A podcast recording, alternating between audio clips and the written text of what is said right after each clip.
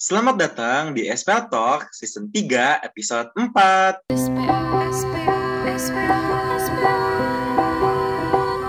Selamat datang di SPA Talks. Halo semua, balik lagi sama kita di Spa Talk Season 3 episode 4 Bulan-bulan Juni sampai Agustus ini kita lagi liburan semester genap gak sih?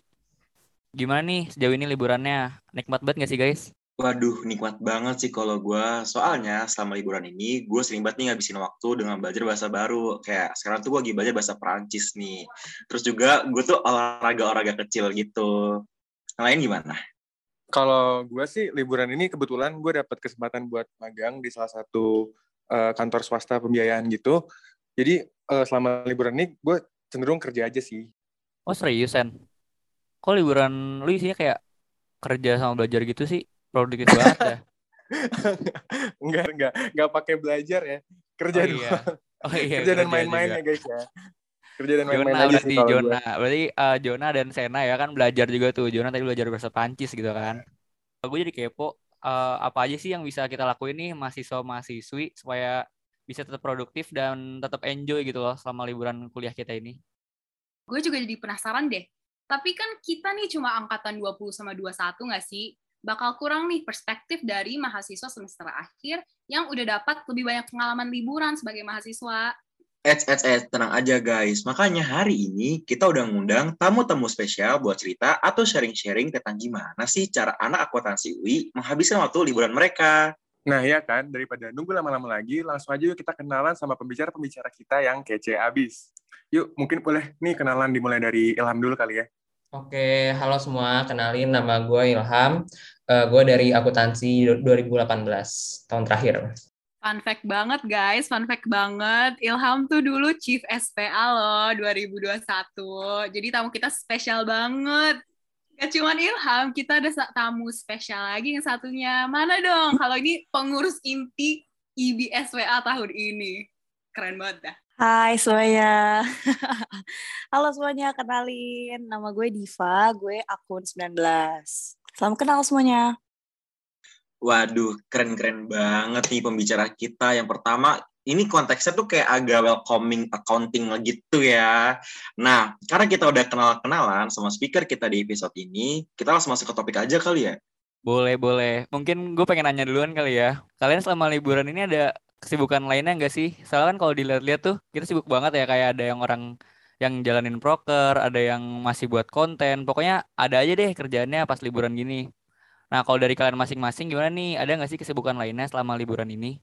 Gue sih, karena gue emang angkatan 18 ya udah tahun terakhir, kerjaan gue cuma ngerjain tugas akhir doang. Dan emang kebetulan kemarin tuh udah selesai sidang sih. Jadi sekarang liburan lebih ke eh, benar-benar liburan gitu. Benar-benar liburan sebelum mulai kerja full time bulan Agustus nanti. Kayak eh, nongkrong sama teman-teman yang udah lama gak ketemu juga. Karena kemarin kan emang ya ya udah gitu loh ngerjain laporan magang aja tugas akhir nggak sempet buat kayak ketemuan sama orang karena fokus pada masing-masing gitu sih kalau gue ya tahun terakhir sebagai anak tahun terakhir Gimana nih Ham? Lu ada kayak ini dikit nggak? Kayak serem dikit gitu bentar lagi udah jadi pekerja tetap full. Kayak keseharian lo akan dipenuhi dengan ke kantor, 9 to 5, bahkan lembur kadang-kadang. Udah siap belum Ham? nah itu dia sih Sen kayak ya kalau dibilang siap siap siap enggak sih soalnya kayak gue tuh udah di email kan ya buat kerja nanti tuh sebulan pertama full WFO jadi kayak bener-bener kerasa sih gue bapak-bapak kantoran gitu kan kayak orang kantor gitu sih nah makanya sekarang gue lebih ke bener-bener benar-benar gue coba mau ketemu nih sama teman-teman gue yang udah lama ketemu juga. Karena nanti kan ya siapa tahu eh, udah bakal susah lagi buat ngejadwalin ketemuannya gitu sih. Ya nyempetin waktu lah sekarang sebelum mulai benar-benar jadi mas-mas kantor gitu. Oke, kalau misalkan gue sendiri buat ngisi liburan kali ini, eh, sama kayak Sena nih, gue juga lagi magang, sama gue ngambil lagi eh, kursus brevet. Jadi kan untuk tahun lalu gue udah ambil yang buat AB-nya, tahun ini gue ngambil buat yang C-nya gitu. Kursus brevet tuh kayak gimana div sistemnya? Itu kayak semacam sertifikasi pajak gitu sih. Kalau untuk yang brevet AB-nya tuh kan lebih fokusnya ke pajak di Indonesianya gitu kan. Sedangkan kalau brevet C tuh nambah buat pajak internasionalnya gitu. Hmm, tapi itu tuh ini nggak sih div kayak bisa dibilang penting gitu nggak sih buat anak-anak akuntansi? Kalau gue, menurut gue pribadi, penting atau enggak pentingnya tuh sebenarnya ini sih kayak depend sih. Banyak yang ngambil brevet itu kan biasanya anak-anak yang sebenarnya lebih ke arah mau ke pajak kan untuk uh, long term ya untuk dunia kerjanya dia. Tapi kalau dari gue pribadi, sebenarnya gue ngambil brevet nih bukan berarti gue nanti uh, akan mengarah ke pajak, tapi lebih ke arah gue mau mengisi waktu luang sama menurut gue uh, bisa ningkatin skill dan secara CV juga jadi kayak bagus gitu karena kan lu jadinya ada sertifikasinya gitu kan. Itu sih. Uh, jadi biar lebih apa ya? Biar lebih bisa dibilang kayak menambah pengalaman juga sih sama ngisi waktu kosong pas liburan. Iya, iya bener banget. Oke, kalau misalkan selanjutnya gimana nih? Si orang Matea nih, apa aja sih kesibukannya saat ini? Mungkin gue rada kebanting ya dibanding Ilham, Diva, dan Sena. Karena walaupun gue, ya gue mahasiswa semester tengah-tengah, gue liburan ini masih cukup menikmati liburan karena gue nggak magang, gue nggak apa. Gue cuman fokus ke SPA. Dan mungkin sama kayak Diva, gue ngambil ada les akuntansi gitu dari ICAW. Tapi mungkin gali lebih laginya nanti kali ya. Karena gue rasa yang lain nih punya pengalaman liburan yang lebih menarik-menarik nih yang perlu dibahas dulu. Ya, kalau tema jangan cuma les doang. Dia brand ambassador dari ICAEW, guys. Betul banget tuh, guys. Nomor rendah deh. eh, gue udah mau mengalih dari diri gue, lu malah ungkit lagi tentang gue. ya, tapi itu guys, salah satu kesibukan gue selain, selainnya itu gue campus ambassador ICAW. Tapi mungkin boleh kali kita masuk detail ya. Kayak mungkin teman-teman yang masih dengerin ini masih belum familiar gitu dengan konsep ambassador tuh ngapain sih ada ambassador-ambassador di luar dunia perkuliahan gitu. Jadi kayak kerjaan ambassador tuh apa sih dan worth it gak sih buat dijalanin gitu. Oke okay, oke. Okay. Jadi campus ambassador itu perwakilan kampus yang menjadi apa ya kayak jembatan antara kampus dengan institusi yang kalian wakilkan. Kalau untuk case gue, gue itu mewakilkan ICAW. Kalau ICAW mau adain acara di UI, ya gue yang jalin komunikasi dengan dosen-dosen gitu biar acaranya bisa terlaksanakan. Sebenarnya tugasnya nggak berat-berat banget dan gue cukup enjoy sih karena um, spill dikit kalian dapat uang saku guys. Dan kalian juga dapat les gratis ya les yang gue bilang tadi. Gue ngeles gara-gara ICAW ini. Aduh tapi ini jadi nge-advertise ICAW gue jadi iya. malu deh. Padahal gue awalnya nggak bawa-bawa nih tapi Jiwa gitu guys. Ambasadornya udah melekat banget ya. Iya. Tapi kalau di UI, campus ambassador itu nggak cuma ICAW guys, ada banyak banget.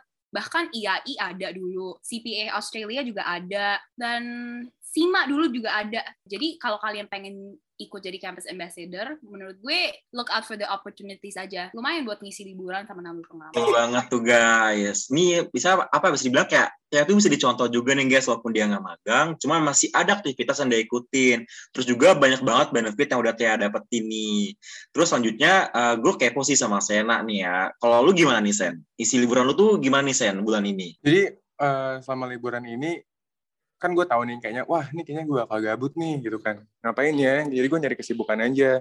Karena kan kebetulan gue juga bukan keluarga gue tuh bukan contoh yang bakal keluar keluar kota atau keluar negeri. Jadi kita mostly emang semuanya masih kerja di Jakarta. Dan jadi biar gue nggak kesepian gitu jadi gue nyari kerjaan juga guys. Jadi gue ngapain magang dan puji Tuhan sempat dapet kemarin. Dan ya udah akhirnya sekarang gue pun uh, mengisi keseharian gue dengan magang-magang aja sih. Sebenarnya kemarin pun gue juga sempat apply kan CPA Australia Ambassador itu.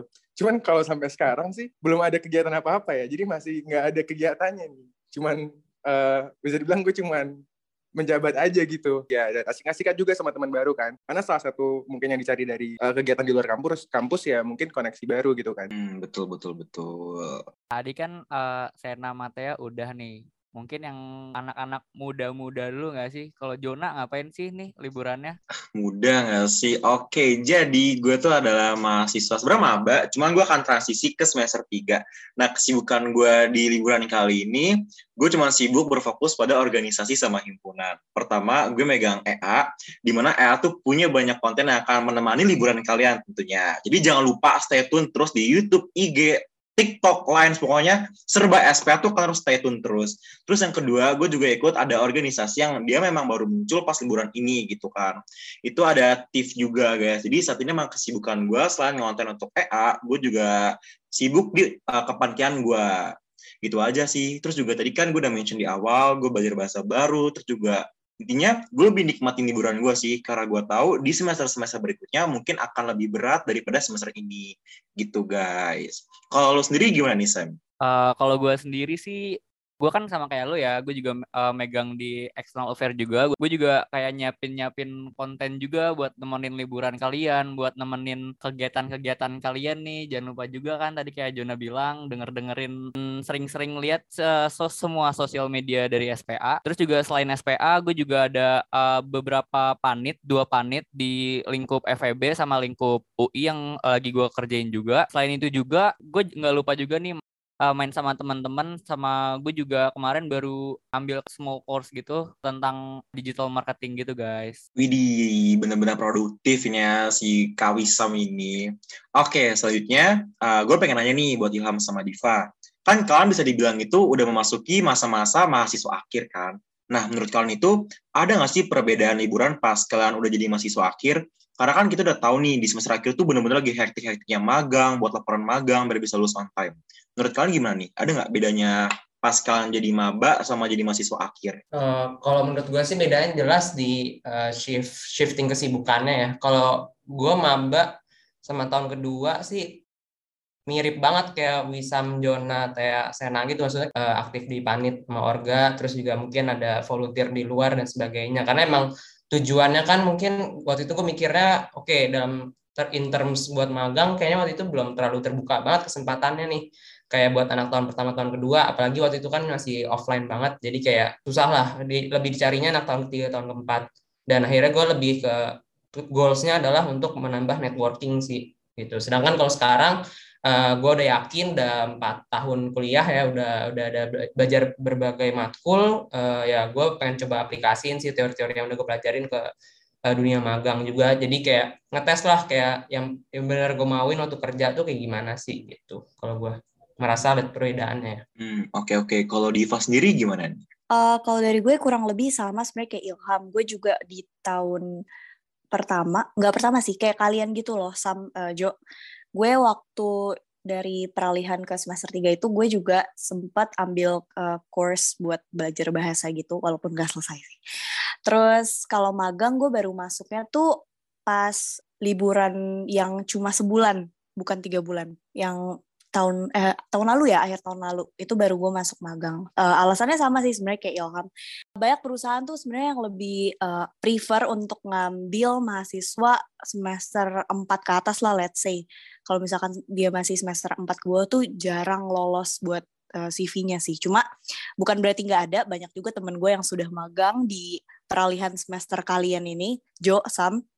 Cuma waktu itu preferensi gue lebih ke arah uh, bela maunya belajar bahasa dan belajar di luar uh, akademis gitu sih. I see. Mungkin kita mau gali lagi nih tentang magang.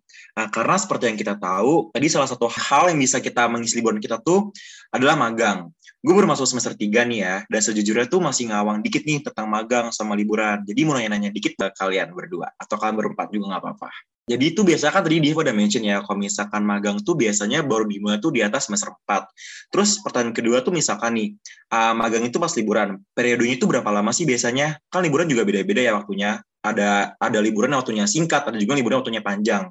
Nah menurut kalian gimana nih? Um, kalau menurut gue sih, kalau gue ya, kalau gue waktu itu selama kuliah kemarin merasa idealnya, ini ketika kita coba ini ya, kalau kuliah offline, kalau kuliah online kan kita bisa menarik kesimpulan kalau sambil kuliah masih bisa magang.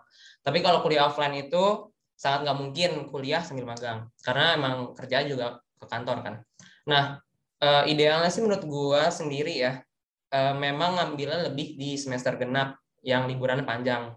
Karena kalau di semester ganjil kan uh, kelar biasa bulan Desember or, or November akhir gitu itu cuma sebulan sebelum masuk ke semester berikutnya. Jarang banget uh, perusahaan yang ada internship sebulan doang. Jadi either yang nggak dapat atau nanti kalian kuliah masuk masih sambil magang kayak gitu sih. Sedangkan pas semester genap bisa tuh ngambil yang dua bulan tiga bulan karena libur semester genap tuh kayak eh, tiga empat bulan gitu sih. Oh sama tadi ini ya ngambilnya tahun tahun idealnya gimana? karena waktu zaman covid sih menurut gue sangat terbuka ya benar karena apa namanya kayak semua perusahaan tuh ngadain internship gitu kayak butuh resource gitu kan. Jadi sebenarnya tidak ada constraint atau batasan kayak idealnya kapan. Kayak kalau lu merasa tertarik dengan role-nya lu pengen penasaran sama role ini cocok nggak sih sama yang lu mau uh, go for it menurut gue cuman uh, kalau ngomong kayak tadi sih kalau gue mikirnya lebih gue mau magang uh, karena ada dua pilihan sih. Either lo mau cuan mau dapat duit ya kan ada bergaji atau lo tertarik banget sama role-nya ini loh karena lo pengen bener coba dal dalemin. Kalau misalkan dua goal itu lo nggak dapetin menurut gue nggak usah dipaksain buat uh, magang secepatnya sih. Mendingan lo cari goals yang lain misalkan tadi kayak belajar bahasa atau networking dan sebagainya.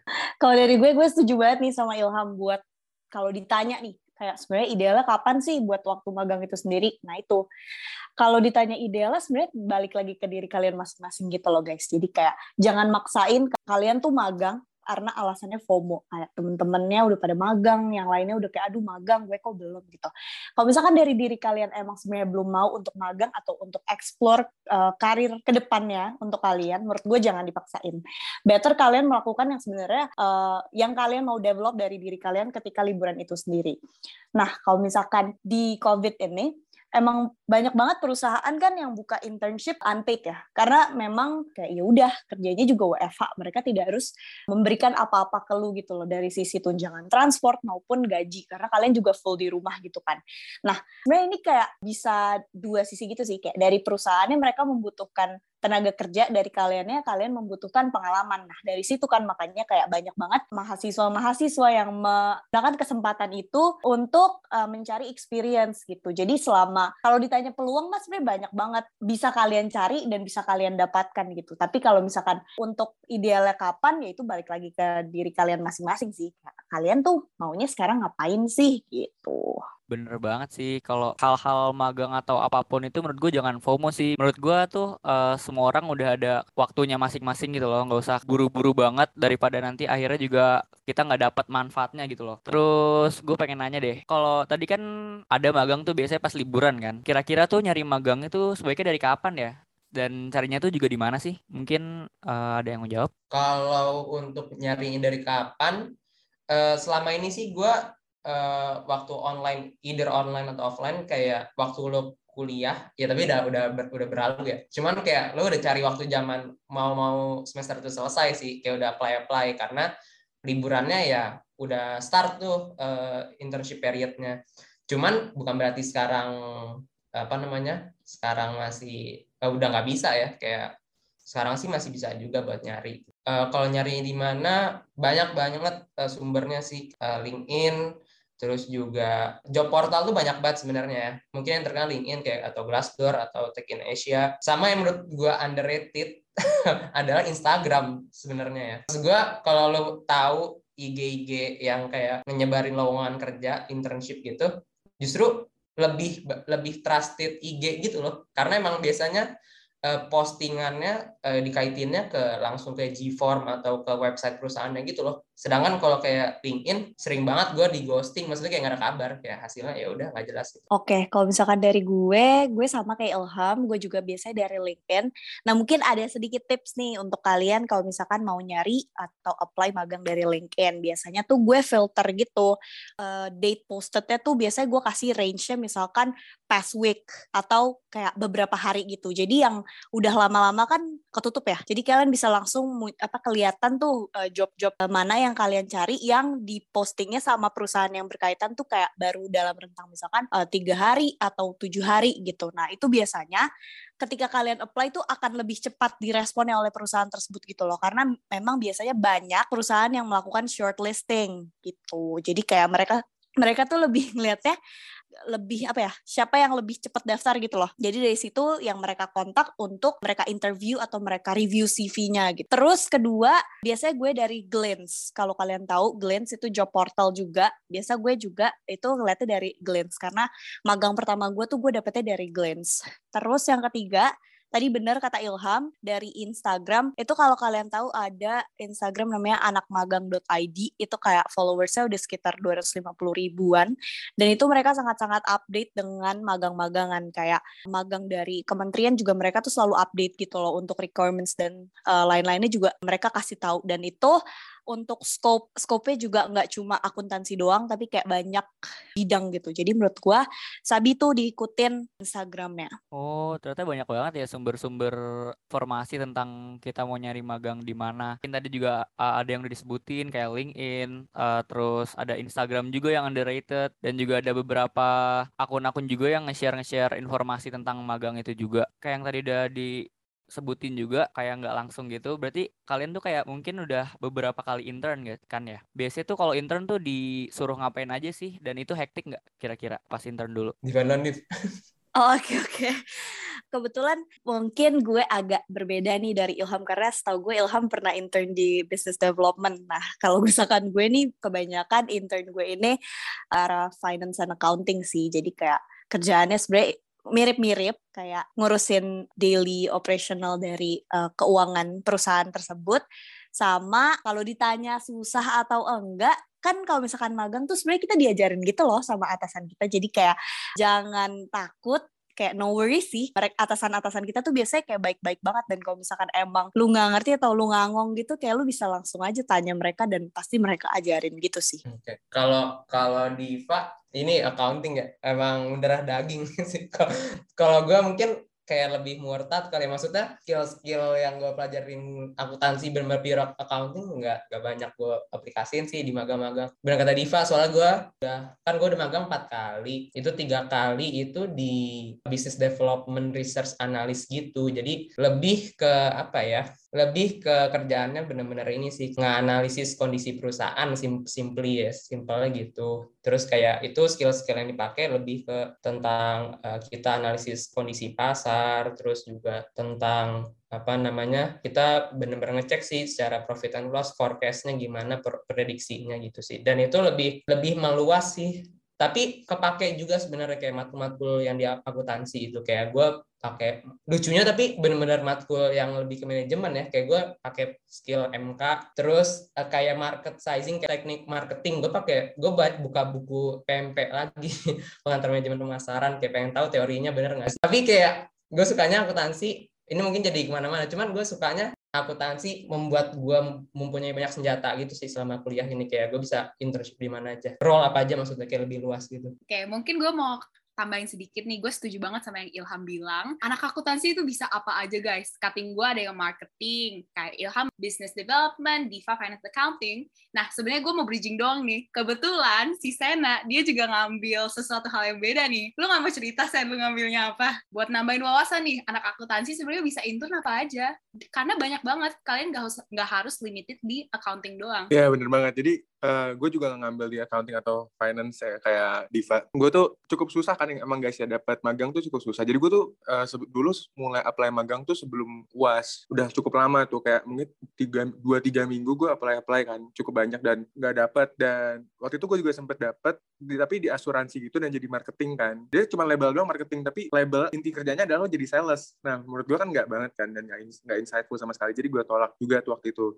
Nah karena udah cukup lama nyari dan nggak hoki, gue kayak mikir gitu kayak uh, aduh gue mau magang apa lagi ya biar dapat magang? Karena kebetulan gue waktu itu gue tuh uh, sebenarnya main concern gue waktu itu adalah nyari nyari nyari cuan juga gitu kan. Jadi gue nggak terlalu mikirin role-nya. Akhirnya gue mulai ngide tuh gue mulai apply apply yang agak random. Kayak misalnya gue kemarin apply content creator lah atau special sosial media spesialis. Karena gue mikir kayak ah sejalan dengan kerjaan organisasi gue ya ini. Ini kan kalau misalnya di EA kan juga pretty much kerjanya sama kayak sosial media spesialis gitu kan. Jadi gue sempat daftar tuh di kantor gue yang sekarang di Wom Finance. Kalau kalian tahu itu gue sempat daftar jadi social media spesialis. Dan sama HR-nya gue di relocate ke general affair karena pas lagi gue interview sama user sama pihak sananya gue dijelasin kalau kerjaannya pretty much bakal bakal kayak auditing tapi khusus fix aset gitu kan. Jadi gue kayak oh tertarik nih lumayan insightful berarti kan. Dia ya udah gue gue ambil kerjaan uh, posisi general affair ini. Dan emang sebenarnya tuh nggak terlalu related ke akuntansi ya ternyata karena auditingnya juga nggak auditing auditing banget.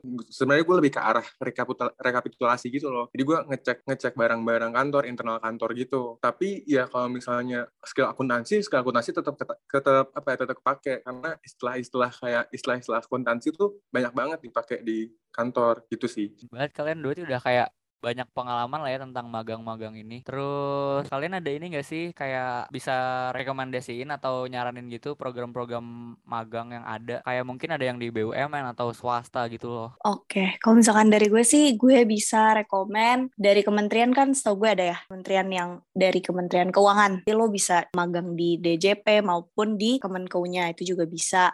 Terus magang merdeka sih kalau misalkan kalian mau coba BUMN kayak Telkomsel, terus apalagi kemarin baru buka ya. Banyak deh kalian bisa langsung cek aja ke websitenya Magang Merdeka. Dia baru rilis tuh kampus-kampus apa aja yang apa ikut di program Magang Merdeka ini. Kalau dari Ilham, ada saran nggak Ham?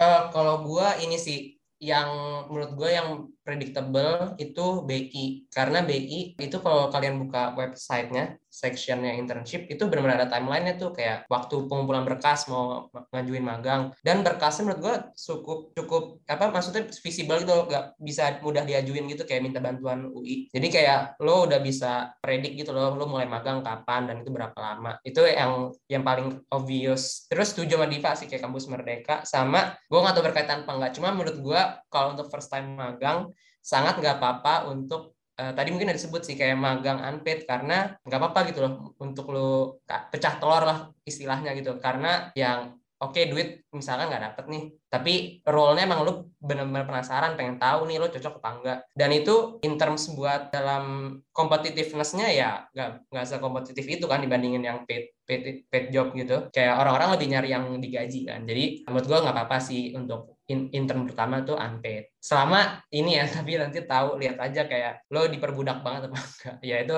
lihat lagi nanti. Mungkin gue mau tambahin dikit juga. Uh, Diva kan tadi sempat nyebut kemenku kan, dan banyak banget teman gue. Gue kan semester 4 sekarang dan emang banyak banget teman gue yang liburan ini magang kemenku. Tapi satu hal yang perlu di note kalau kalian pengen magang kemenku, kalian itu harus keep up with the updates at least kayak dua bulan sebelumnya karena itu open um, slotnya bukan selama liburan tapi benar-benar sebelum liburan. Misalnya gue, gue kan emang gak mau magang kan, tapi pas sebelum uas teman-teman gue tuh udah bahas, guys kita daftar kemenku ya daftar OJK ya, OJK tuh juga salah satunya. Pokoknya biasanya kalau untuk program magang selama liburan, kalian itu daftarnya minimal dua sekitar dua bulanan gitu loh. Jadi kalian kalau mau keep up with those programs ya lihatnya jauh-jauh hari, jangan expect apa ya ini buat yang kayak pemerintahan-pemerintahan gitu ya sepengertian gue. Jangan expect lu bisa langsung cari lowongan pas liburannya. Mungkin ada, tapi lebih banyak yang sebelum liburan. Jadi uh, keep that in mind. Oke, nambahin dari Taya dikit.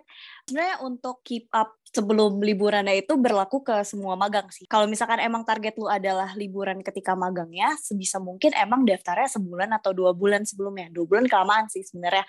Uh, dua bulan dua bulan sebelumnya itu untuk nyari info-infonya, terus nanti daftarnya mungkin bisa dari sebulan sebelumnya gitu. Dan jangan takut buat sebar CV lo ke berbagai perusahaan karena kita nggak tahu perusahaan mana yang bakal nge-approach kita buat lanjut ke tahap selanjutnya. Terus jangan lupa nih kalau misalkan udah sebar CV ke mana-mana, dicatat kayak lo daftar ke mana aja biar nanti pas ketika mereka approach lo untuk uh, tahap selanjutnya atau tahap interview lo nggak bingung ini kapan ya gue daftarnya gitu.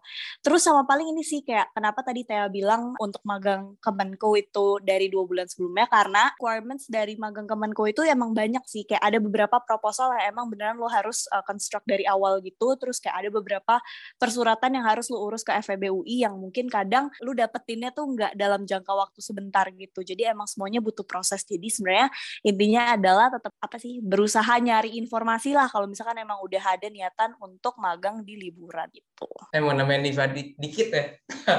ini tadi ada poin menarik nih menurut gue. Tadi kan Diva bilang kita jangan takut untuk kayak sebar ke berbagai ini juga perusahaan.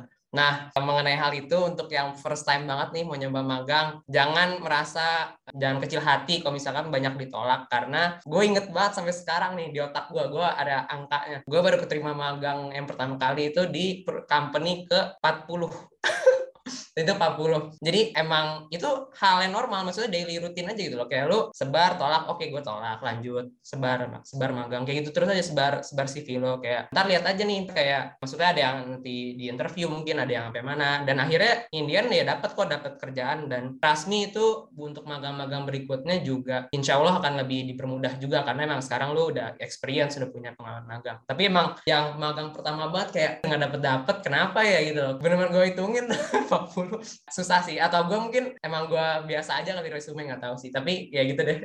Wah gila, gue dengan cerita kalian tuh bener-bener yang kayak mes ada takut kecil tuh juga ada. Itu kayak sebetulnya tuh gue kayak pengen banget sih. Cuman kayak gue sadar juga uh, di sini tugas gue juga masih banyak kan. Gue masih ngurus ini itu. Dan kayaknya juga bisa dikatakan gue masih semester baru jadi kayak masih not capable banget gak sih buat ikutan magang. Nah ngomong-ngomong tentang magang berhubung tadi Ilham nih. Ilham kan ada mantan chief. Diva juga pengurus inti nih selama kalian magang itu kan masih bisa nggak sih kayak do the activities kayak contohnya megang organisasi atau himpunan kalian atau panitia kalian itu masih bisa nggak handle sama kalian? Siapa dulu nih? Gue dulu ya, Ham. Oke, oke. Jadi kebetulan waktu gue pertama kali uh, magang itu, itu posisinya gue ngambilnya di liburan yang alihan cuma satu bulan. Jadi kan gue ngambil magang pertama kali itu dapetnya yang liburan cuma sebulan. Berarti kan dua bulan sisanya tuh gue harus magang sambil kuliah. Dan posisinya pada saat itu gue masih partner ya. Gue masih partner pada saat itu belum jadi uh, pengurus inti. Sebenarnya kalau lu tanya bisa ya bisa banget. Karena itu kan magangnya apalagi WFH ya. Kalau nggak WFH dulu tuh karena COVID-nya masih tinggi hybrid. Jadi kayak setengah WFO setengah WFH jadi kayak pada saat itu sih posisinya masih bisa ya lu sambil partner sambil magang sambil kuliah bisa lah kalau ditanya bisa atau enggaknya Gimana Ham, tambahin Ham? Iya, gue setuju Diva sih. Soalnya kalau offline ya, waktu kan gue satu setengah tahun sempat offline nih uh, kuliah semester, semester 1, 2, 3. Gue belum pernah lihat ada anak mahasiswa UI deh, nggak cuma akun, nggak cuma FE, kayak kuliah sambil magang enggak sih gitu. Soalnya kan kalian nanti bakal offline nih. Jadi gue jujur nggak tahu. Cuman kalau online memang gue pertama kali magang tuh waktu gue jadi chief justru emang semester 6 di gue inget banget gue ditelepon di WA sih di WA yang kalau gue terima itu waktu gue lagi associating lagi malam associating lagi milih Tea sama Sena nih.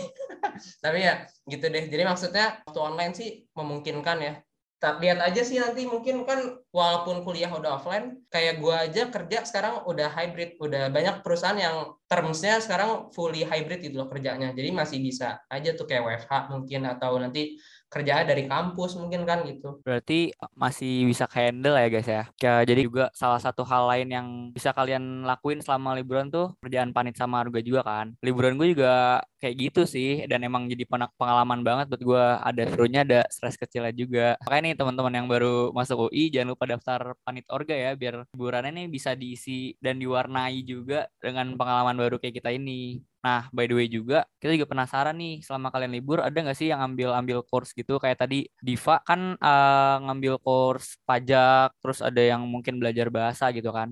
Ada nggak sih di antara kalian?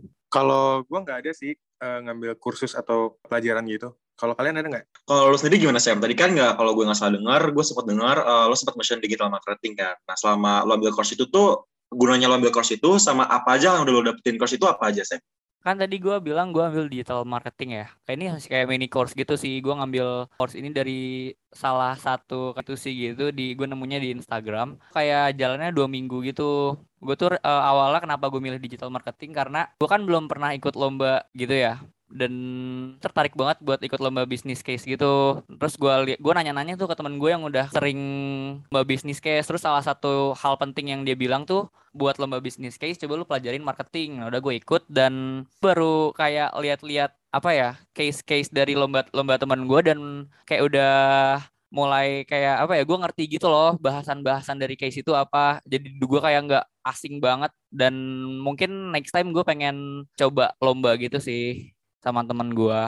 Nah betul banget. Ngomong-ngomong lomba itu kan juga gue tuh di semester ini juga gue tuh lagi ikut lomba. Sama yang tadi bilang kalau lomba yang gue ikut itu nggak jauh beda. Pasti kalau nggak bisnis model Canva kalau nggak bisnis case competition.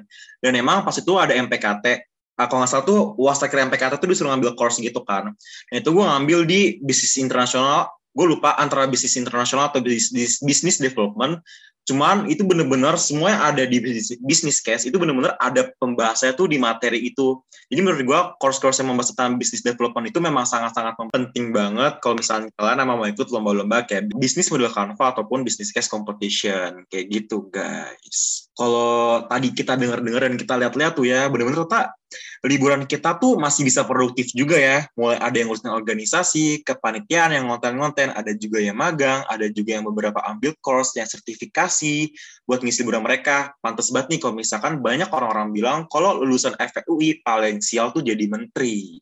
Setuju banget Jo, emang keren banget sih. Tapi gue setuju banget dan gue juga relate karena liburan gue juga mostly diisi sama beberapa kegiatan itu gitu loh. Nggak apa-apa banget Sam, yang penting kita tetap harus kiowo dan semangat dalam mengerjakan tugas kita ini. Anyway, cerita kalian tuh BBM banget dah. Apaan tuh BBM? Benar-benar mengasihkan. Nah, karena kita sudah mendengar semua pengalaman liburan dari teman-teman semua, sekarang kita tutup aja kali ya perbincangan hangat kita di episode hari ini.